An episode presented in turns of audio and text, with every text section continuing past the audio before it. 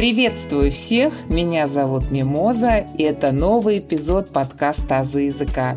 Во втором сезоне, который называется «Полиглот», мы говорим о разных иностранных языках. И сегодняшней нашей гостьей является Гурьянова Дарья, преподаватель корейского языка. Дарья, здравствуйте! Здравствуйте. Очень рада, что вы отозвались и решили стать нашим гостем. Корейский язык – один из самых сложных языков, и я уже в предвкушении того, что вы нам расскажете своего опыта изучения языка и своего опыта уже обучения других ребят языку.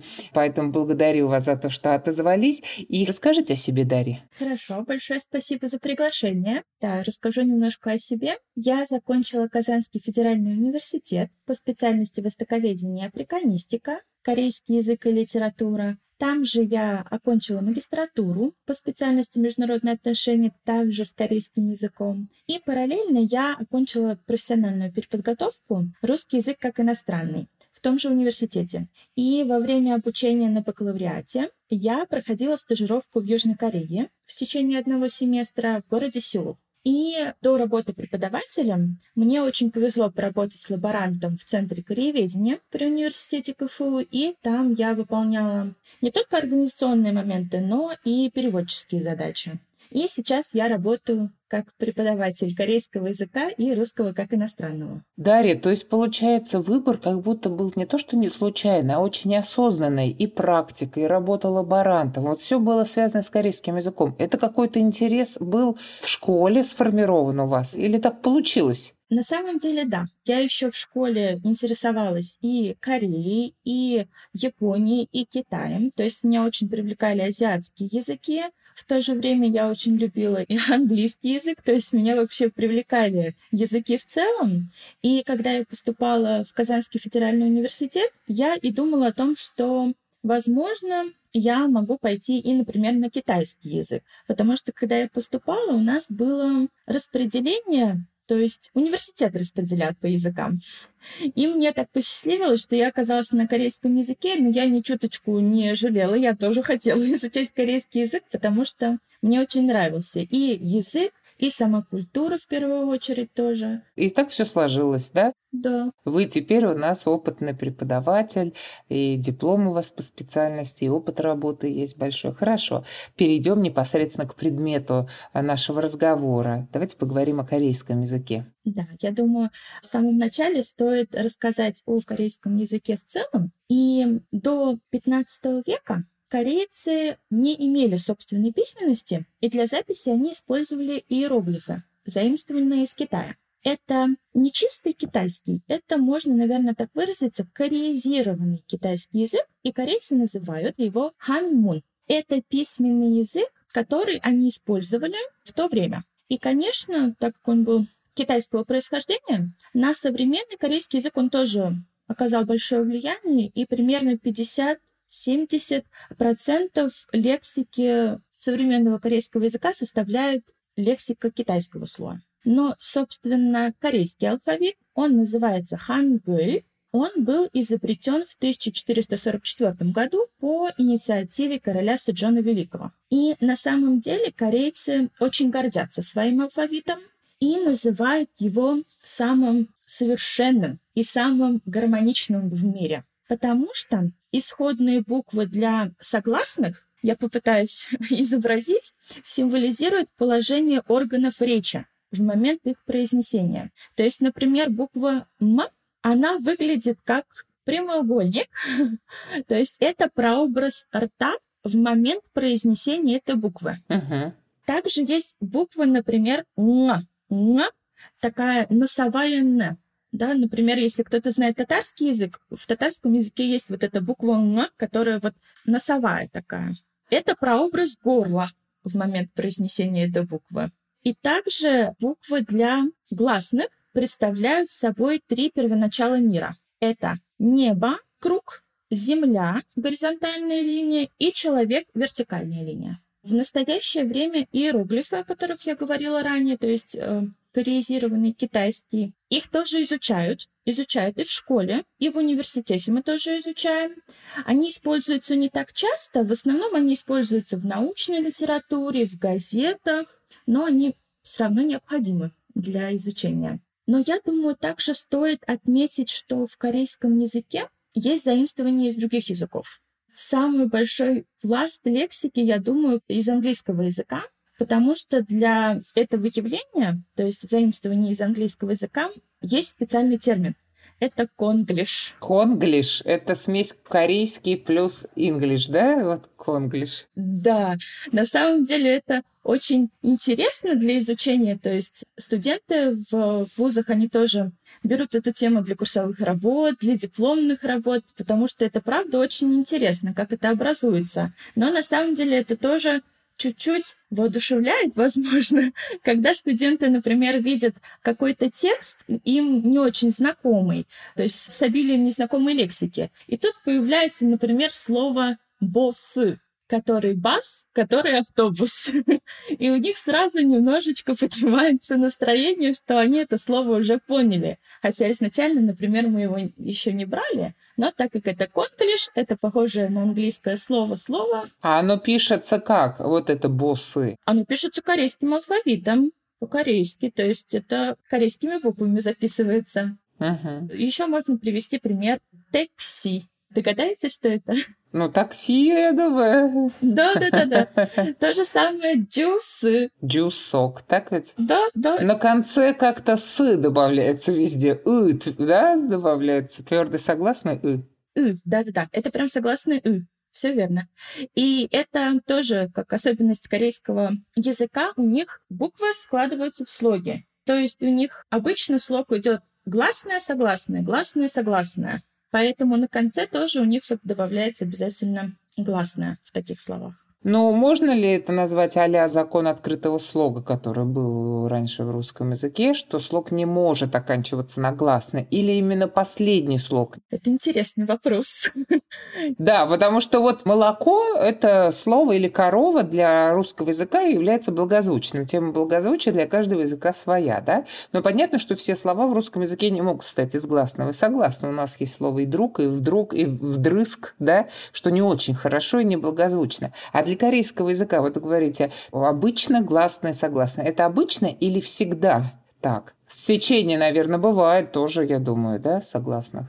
Есть, есть исключения, когда там есть подчим. Подчим — это буквы, которые стоят внизу если можно так выразиться, определением дать. То есть, когда слово заканчивается на подчим, там может быть такое, что в подчиме только согласные, то есть внизу. Uh-huh. Там есть такое, но есть правило, что вот слово не может начинаться с гласной. То есть при письме. Сейчас объясню, потому что все-таки есть слова, которые начинаются с гласных, то есть мы их произносим с гласных. А есть вот эта буква, про которую я говорила ранее, которая носовая «на». Она изображается как кружочек, если можно так выразиться. И как раз-таки она в начале слова не произносится. В начале слова она выступает вот как помощником в этом правиле, что слово не может записываться с гласной. То есть есть вот такое вот правило. Интересно, то есть слово не может начинаться с гласной, но при этом заканчивается на «ы». Да, ну, на гласную. На гласную, поэтому и басы, басы ведь, да? Я правильно поняла, что боссы? Боссы. боссы. Ага, это будет автобус. Отлично. Так, это вот мы уже с вами начали фонетики тут, да, корейского языка, все премудрости изучать. Отлично. Отлично. Дальше, я думаю, наверное, можно рассказать уже про сложности изучения. Давайте. Я, наверное, буду рассказывать именно про мои сложности в изучении, в изучении русских студентов, которых я тоже обучала. В корейском алфавите 24 буквы, 10 гласных и 14 согласных. Но, к сожалению, с русским языком совпадает, ну, примерно менее половины. И вот это вот отсутствие в русском языке аналогов корейских звуков делают его довольно тяжелым для студентов, которые только начинают изучать язык, то есть самые азы. И вот для примера как раз можно привести две буквы О. То есть у нас есть одна буква, а в корейском языке существует два звука О которые очень трудно на начальных этапах различить. И это не вариации одного звука, А это прям разные звуки, несущие вот, смыслоразличительную функцию. И это довольно проблематично на начальном этапе. Я могу привести пример. Да, вот, Дарья, хотелось бы посмотреть на примере. Две буквы О. То есть они пишутся еще одинаково, что ли? Нет, нет, нет, они различные, они пишутся по-разному. Обычно одну из них называют открытой, а другую закрытой.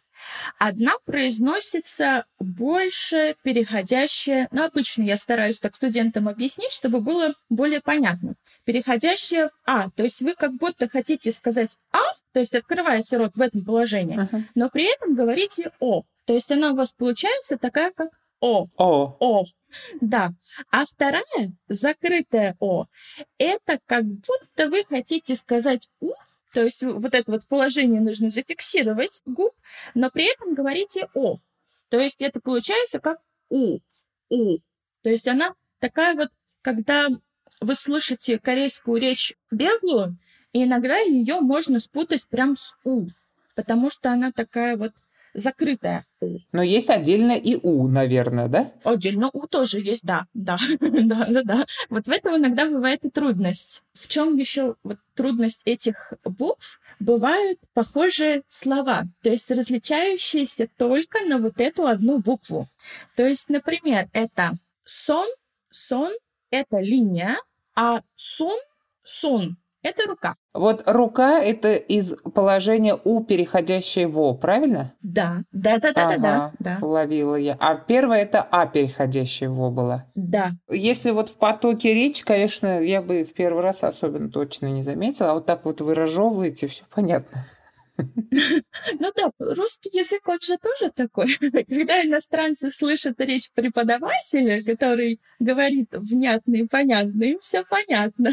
А когда они выходят уже в мир, где по-разному люди разговаривают с разной интонацией, с разной степенью скорости, там тоже трудности возникают. Да, да, да. Это уж такая особенность просто восприятия иностранного языка в целом, да, когда тебе в аудитории все разжевывает, и когда ты вышел из аудитории и понял, что как-то все по-другому звучит.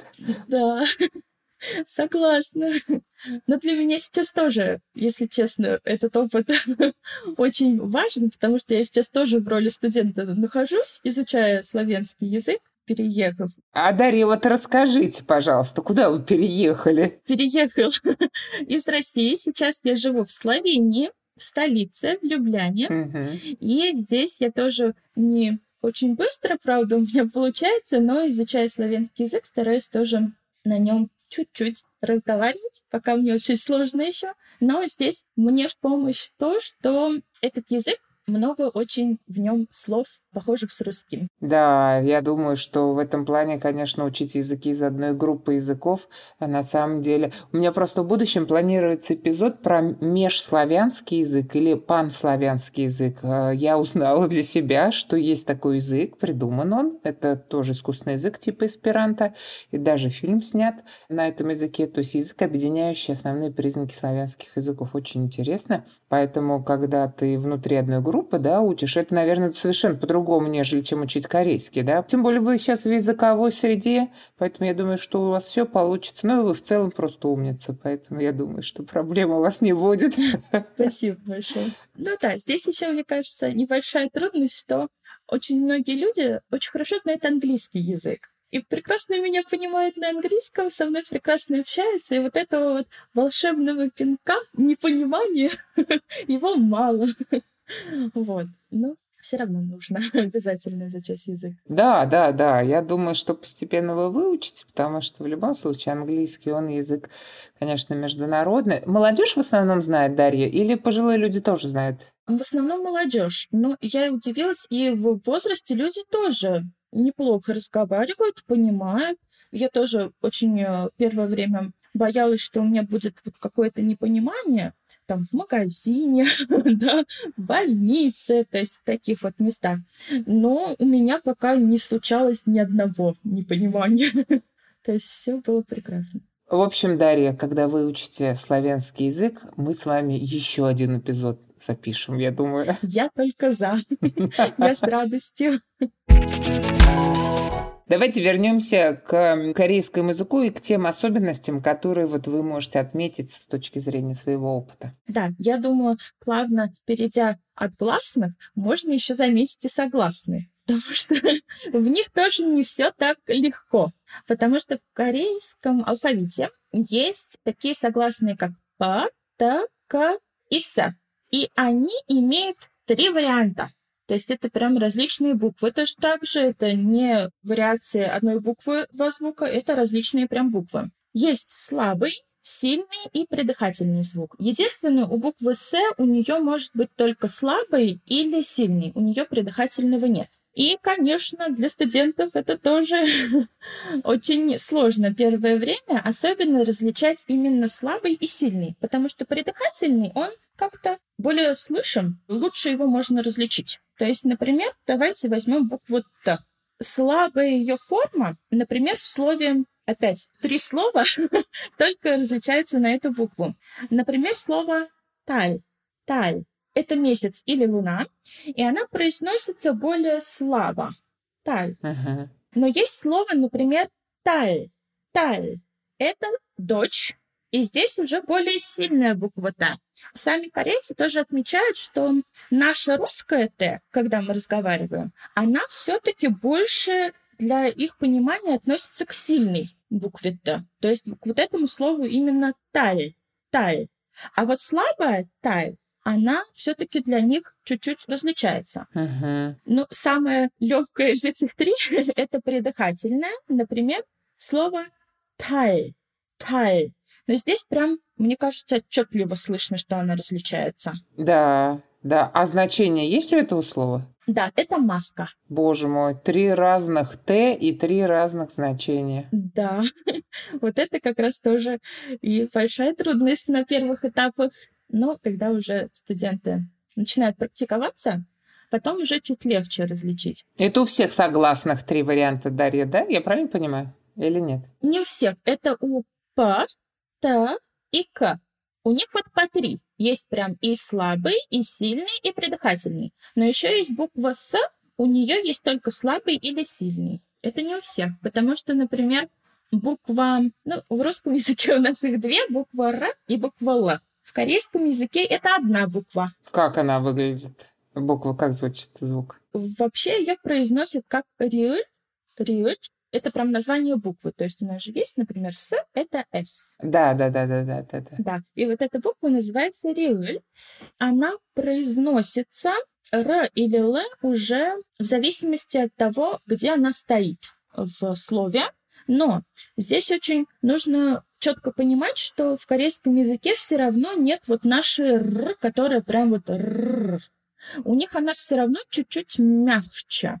То есть самое распространенное слово, например, на русском мы его называем рамен. Это вот лапша быстрого приготовления, наверное, ее можно так, наверное, назвать. Uh-huh. Лапша. Uh-huh. Вот. А мы ее называем рамен. Прям с р потому что мы так перевели, потому что там первая стоит вот эта буква. Но корейцы ее все равно произносят немножечко мягко в «л», то есть «ламё», то есть уже чуть-чуть по-другому. И это и для русских студентов чуть-чуть бывают трудности, но в то же время и для корейских студентов, которые изучают русский язык. то есть у них тоже сложности именно с нашей русской «р», потому что у них такого вот прям явного «р», «трактор», у них такого звука нет. Друзья, прошу ставить лайки на Яндекс Музыке, а также 5 звезд и отзывы на Apple Podcasts. У вас есть возможность читать тексты моих эпизодов. В описании эпизода есть ссылки на сайт Boosty и на сообщество ВКонтакте, где за донаты вы сможете читать тексты. Подписывайтесь на «За языка», чтобы не пропускать новые эпизоды. Я вот была впечатлена, Дарья, тем, что, во-первых, они считают свой язык самым хорошим, да, и совершенно, в принципе, патриот, почему бы нет, это уж каждый сам решает. А то, что напоминает, мы напоминает прямоугольник, и не напоминает э, еще что-то, ну, это такое образное мышление, конечно. Да, согласна. На самом деле, когда я училась на первом курсе, у нас были просто замечательные преподаватели, и они нам тоже это все очень разжевывали, наверное, можно так сказать, объясняли, рассказывали. И это было так интересно. Вот они как-то прям нашим вниманием с первых минут этим завлекли. И это было правда. Мы вот так вот смотрели, а и правда ведь? И вот все правильно, ведь вы говорите, вот это вот прям про образ рта. Ага, вот эту носовую мы сказали, ага, и правда вот этот вот горловой. И все складывалось, прям было очень интересно. Но это классно, да, когда есть вот эти, ну, я не знаю даже, там, мнемонический прием или мне мнемонический прием, когда есть какой-то аналог в окружающей среде, с чем ты можешь сравнить звук или слово новое изучаемое, оно, конечно, лучше запоминается. Поэтому это вам повезло с преподавателями, да, и с этим доходчивым объяснением, когда вы изучали язык еще и через какую-то параллель, да, с э, визуальным образом, что ли, да, вот так вот сказать. Это в разы облегчает обучение. Наверное, думаю, можно уже перейти к грамматическим и лексическим сложностям. Как скажете, Дарья, вы сегодня у нас капитан, поэтому все зависит от вас. Я стараюсь по плану идти, все основное, чтобы не затягивать, потому что про корейский язык можно много чего сказать.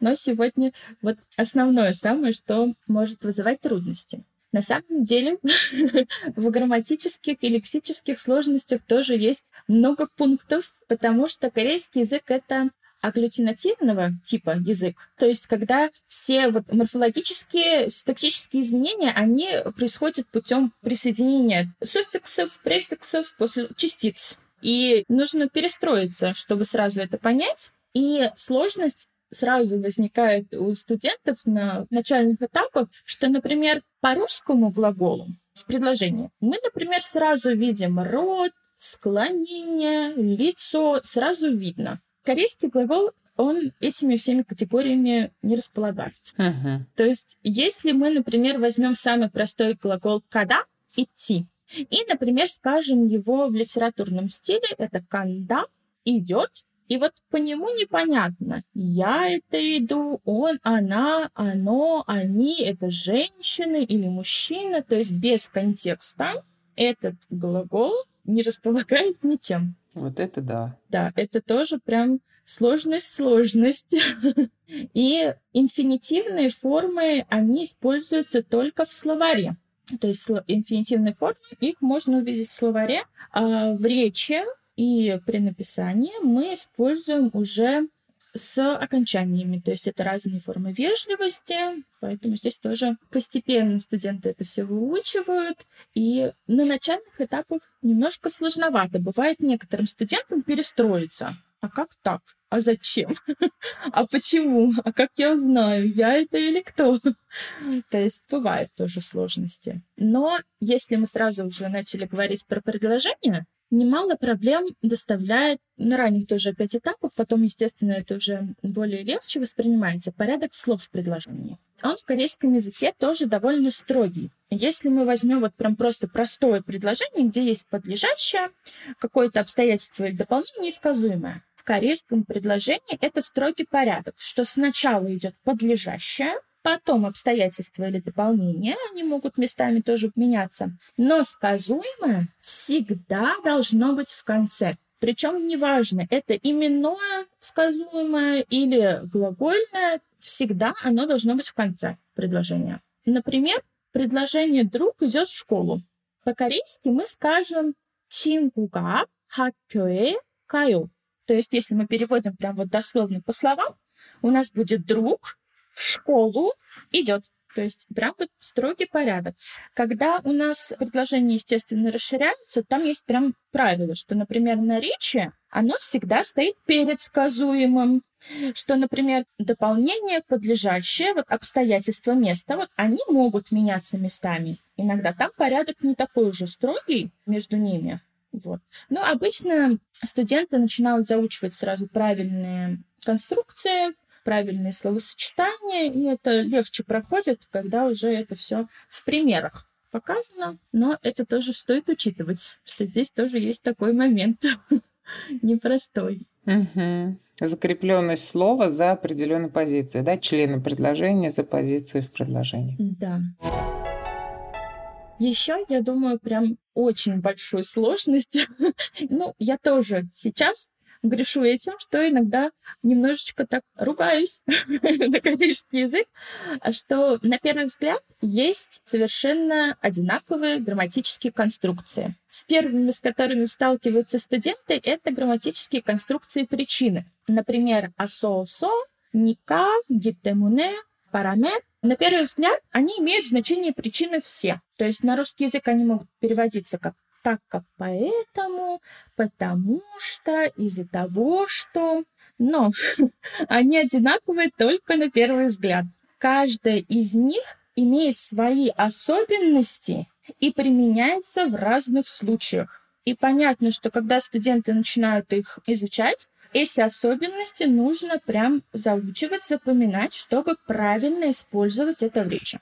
Поначалу немножечко трудно. Почему у меня столько много грамматик причин?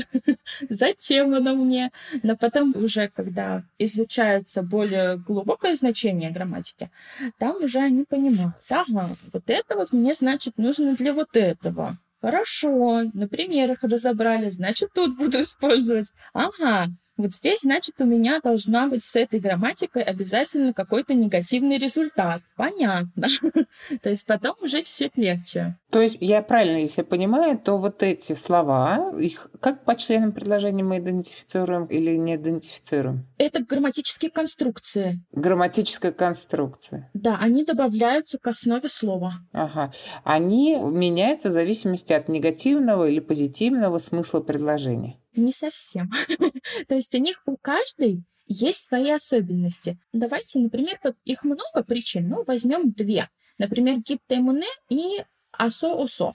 Они добавляются к основе глагола. И, например, гиттемуне — это более литературная грамматика. То есть она чаще используется, например, при письме. У нее вот такая особенность. А, например, асо-осо, она чаще используется, например, с такими словами, как «спасибо за что-то», например, «приятно познакомиться», вот с такими грамматическими конструкциями. То есть у них у каждой есть свои особенности. Угу. И понятное дело, что мы эти особенности тоже изучаем, запоминаем, табличку распечатываем себе перед глазами. Но это же надо все выучить. Ты же не будешь на практике доставать табличку из кармана, так ведь? Конечно, да, нужно. Но это легче запоминается в примерах. Например, мы выучили три грамматики причины. Я им даю сразу табличку. Вот эта грамматика, вот это, это, это, это третье. С примерами. И с примерами сразу легче как-то запомнить. Это уже как будто на практике. Как-то расхотелось учить корейский язык после того, что... Ну, сложно. Мне кажется, это вот э, по сложности, если там делить языки, я так представляю, что вот для меня японский, корейский, китайский, арабский языки – это вот самые сложные языки. Потом русский посерединке, английский, да, он самый приятный, легкий такой для изучения. И вот то, что вы говорите, я еще раз свои мысли уже утверждаю, что да, много разных нюансов. И то, что вы говорите, что там еще подстрочные какие-то надписи есть, да, то есть получается тут и письмо-то такое еще какое-то двух- или трехуровневое, какое оно? Двухуровневое, наверное. Ну да, это как слог, то есть может быть, например, две буквы наверху и две буквы внизу. Вот, поэтому изучение таких языков, как мне кажется, это всегда проявление воли человека, честно вам скажу. То есть осознанно пойти изучать иностранный язык вот подобной сложности, это надо быть храбрым, ответственным и целеустремленным человеком. Поэтому, мне кажется, вот те, кто владеет такими языками, они уже молодцы. Но это я отвлекаюсь, это мои наблюдения. Давайте вернемся. Хорошо. Наверное, последнее, что я вот сегодня хотела бы осветить, опять же, можно много разговаривать про корейский язык, но на самом деле корейский язык считается одним из самых вежливых в мире. Вот у нас в русском языке два уровня вежливости получается, да? Это на «вы» и на «ты». В корейском языке больше их шесть уровней вежливости, и при разговоре с человеком нужно правильно выбрать эту степень вежливости, и нужно обязательно учитывать статус собеседника, его возраст, использовать соответствующую грамматику, соответствующие слова этому уровню. И, естественно, это уже не только хорошее знание языка, но еще и хорошее знание культуры тут у нас подразумевается. И, например, вот эта вежливость проявляется даже среди друзей. То есть у нас, например, могут дружить там первый курс и четвертый, да, и они разговаривают уже на ты. Да. Да? Да, То есть они же да, друзья, да. куда-то ходят. На вы мы, например, в университете общаемся с преподавателями, да, с сотрудниками университета. Ну, грубо говоря, младший, старший и социальный статус подчиненный и э, начальник, да? Ну, вот Да, там как бы да. такое деление. А в корейском еще по возрасту, то есть первый курс и четвертый курс будут по-разному друг к другу обращаться, что ли? Есть такое, да. То есть, если, например, ваш собеседник, например, друг, и он вас старше на 2-3 года, то вы уже к нему обращаетесь на более вежливом уровне. Но он к вам уже может на фамильярном стиле, на низшем уровне, потому что вы младше его по возрасту. Дарья, вопросик, а если я не знаю, младше он меня или старше? Да, вот это вот другой вопрос. Э, Обычно при знакомстве мы разговариваем, естественно, на вежливом. В русском языке мы ведь тоже при знакомстве с кем-то сначала начинаем на вежливом. Да, И да, вот э, среди первых вопросов, как вас зовут, и если вы иностранец, откуда, например, вы приехали, всегда узнается возраст. А сколько вам лет? Или какого года вы рождения? Э, Не считается ли это бестактностью, если к женщине обращение? В корейском языке, в корейской культуре обычно нет, потому что для них это важно, чтобы выбрать стиль общения с вами. Мгм. Шесть уровней общения. Да, я бы сказала, что они супер вежливы. Но это соблюдается ли? Вот вы сказали, первокурсник к четверокурснику будет обращаться одним образом, а четверокурсник может к нему свысока обращаться или может на уровне с ним общаться. Это уже каждый сам решает. Да, это уже определяется между, да, друзьями. Если вы становитесь близкими друзьями, то если вот кто старше вас говорит, что ну все нормально, давай разговаривать на более простом стиле, мы с тобой уже друзья, мне это не важно, если вот между друг другом они договорились, то, естественно, они общаются уже в более фамильярном стиле. Угу, интересно. Это вот как-то давно, ну это же, я так понимаю, древнейшая такая культура и традиция, да? Это было давно, вот это шесть уровней Да, вежливости. да-да-да. И вы все формы знаете эти, и если что, можете переключиться сходу, да, сразу, как бы определить ситуацию и перейти на обращение другого уровня. Да, конечно. Ну, в самом начале мы обычно изучаем официально вежливо, чтобы приучить студентов сначала разговаривать все-таки на официально вежливом стиле, чтобы они в любой ситуации могли разобраться. Потом уже постепенно они выучивают разные остальные стили. Но начинают обычно всегда с официально вежливого. Ну, практика нужна, да, чтобы это Да. довести до автоматизма. Естественно, чем больше ты общаешься с людьми разного возраста, разного социального статуса, потом это, конечно, уже, наверное, незаметно происходит и подбирается нужная форма. Ну, это да, это интересное наблюдение. И вот вообще хотелось бы, может быть, э, знаете как, если по, языку, вот, э, да, основной мы назвали, может быть, что-то из культуры или какую-то интересную особенность своей жизни. Может, какой-то казус у вас или не казус был. Вот вы там полгода в Сеуле жили, вот с этими вежливостями, может быть. Конечно, появлялись казусы, особенно с э, уровнями вежливости, потому что я ездила на втором курсе, на втором году обучения в университете, и все равно мы, ну, еще не наработали, не отработали так хорошо вот эти степени До автоматизма не дошло, да? да, да, да, да. И, наверное, могу рассказать вот небольшой такой казус. Давайте, мы с удовольствием послушаем. Степени вежливости, они, естественно, используются к людям. Правильно? То есть статус и возраст мы общаемся с людьми. Но я применила вежливый стиль, когда, по-моему, мы были в магазине обуви. И я применила это говоря о обуви, и, естественно, мои друзья-корейцы немножко на меня так странно смотрели, что я говорю про обувь в вежливом стиле, что это немножко странно. То есть, как интересно, да, грамматически все верно, но регистр речи не тот. И вот э, в русском языке у нас там через интонацию это все обычно передается, да. Ну ты умный, это вот все вот такое, да, когда интонация пренебрежительная и так Да. далее, да. А здесь мы говорим о том, что вот шесть разных вариантов обращения к друг другу. Это даже не про оттенки речи, а именно про особенности общения, да. Это все-таки про то, что ранжирование такое достаточно широкое. Не знаю, это хорошо или плохо. Это так и есть. И, в принципе, мне кажется, сложность языка – это всегда его богатство, это всегда проявление развития интеллекта, что ли, национального сознания. Поэтому, когда теряется сложность, это плохо, я считаю. Потому что и так мы живем в период глобализма, да, и вот это все упрощение приводит к тому, что теряются какие-то уникальные вещи в языке, в культуре и так далее. Ну, спасибо, что рассказали, поделились таким случаем. Я думаю, что у каждого человека, который оказывается в другой стране, да, и пытается, естественно, изучать язык, происходят такие случаи. Но, в принципе, как мне кажется, коммуникация именно вот в языковой среде, она связана с ошибками, с казусами, со всеми вот этими, да, неудобными ситуациями. Но это очень эффективно. И я думаю, вот ваши там полгода в Сеуле, потом вы приехали совершенно другим языком, нежели чем уезжали. Да, вот как раз-таки именно стажировка, мне кажется, прям очень сильно мне помогла, потому что как раз вот в Корее там у меня прям вот был вот этот вот пинок, можно, наверное, так сказать, толчок, когда нужно каждый день учить, иначе тебя не поймут.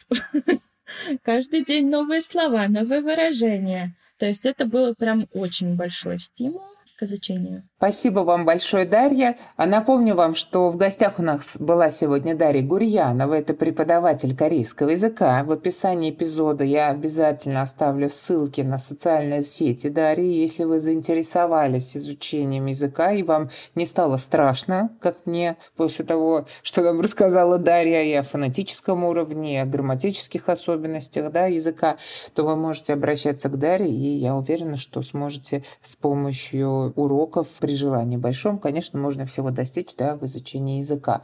Благодарю вас, Даша, за то, что пришли. Вам большое спасибо за приглашение. Было приятно с вами пообщаться. А я напоминаю вам, что с вами был подкаст «Азы языка». Это второй сезон, который называется «Полиглот». И мы с вами говорим об иностранных языках. И напомню вам, что вы можете читать текст эпизодов, если подпишетесь на группу ВКонтакте или на сайте Boosty, оформите подписку. Все это есть в описании эпизода. Благодарю вас. До свидания.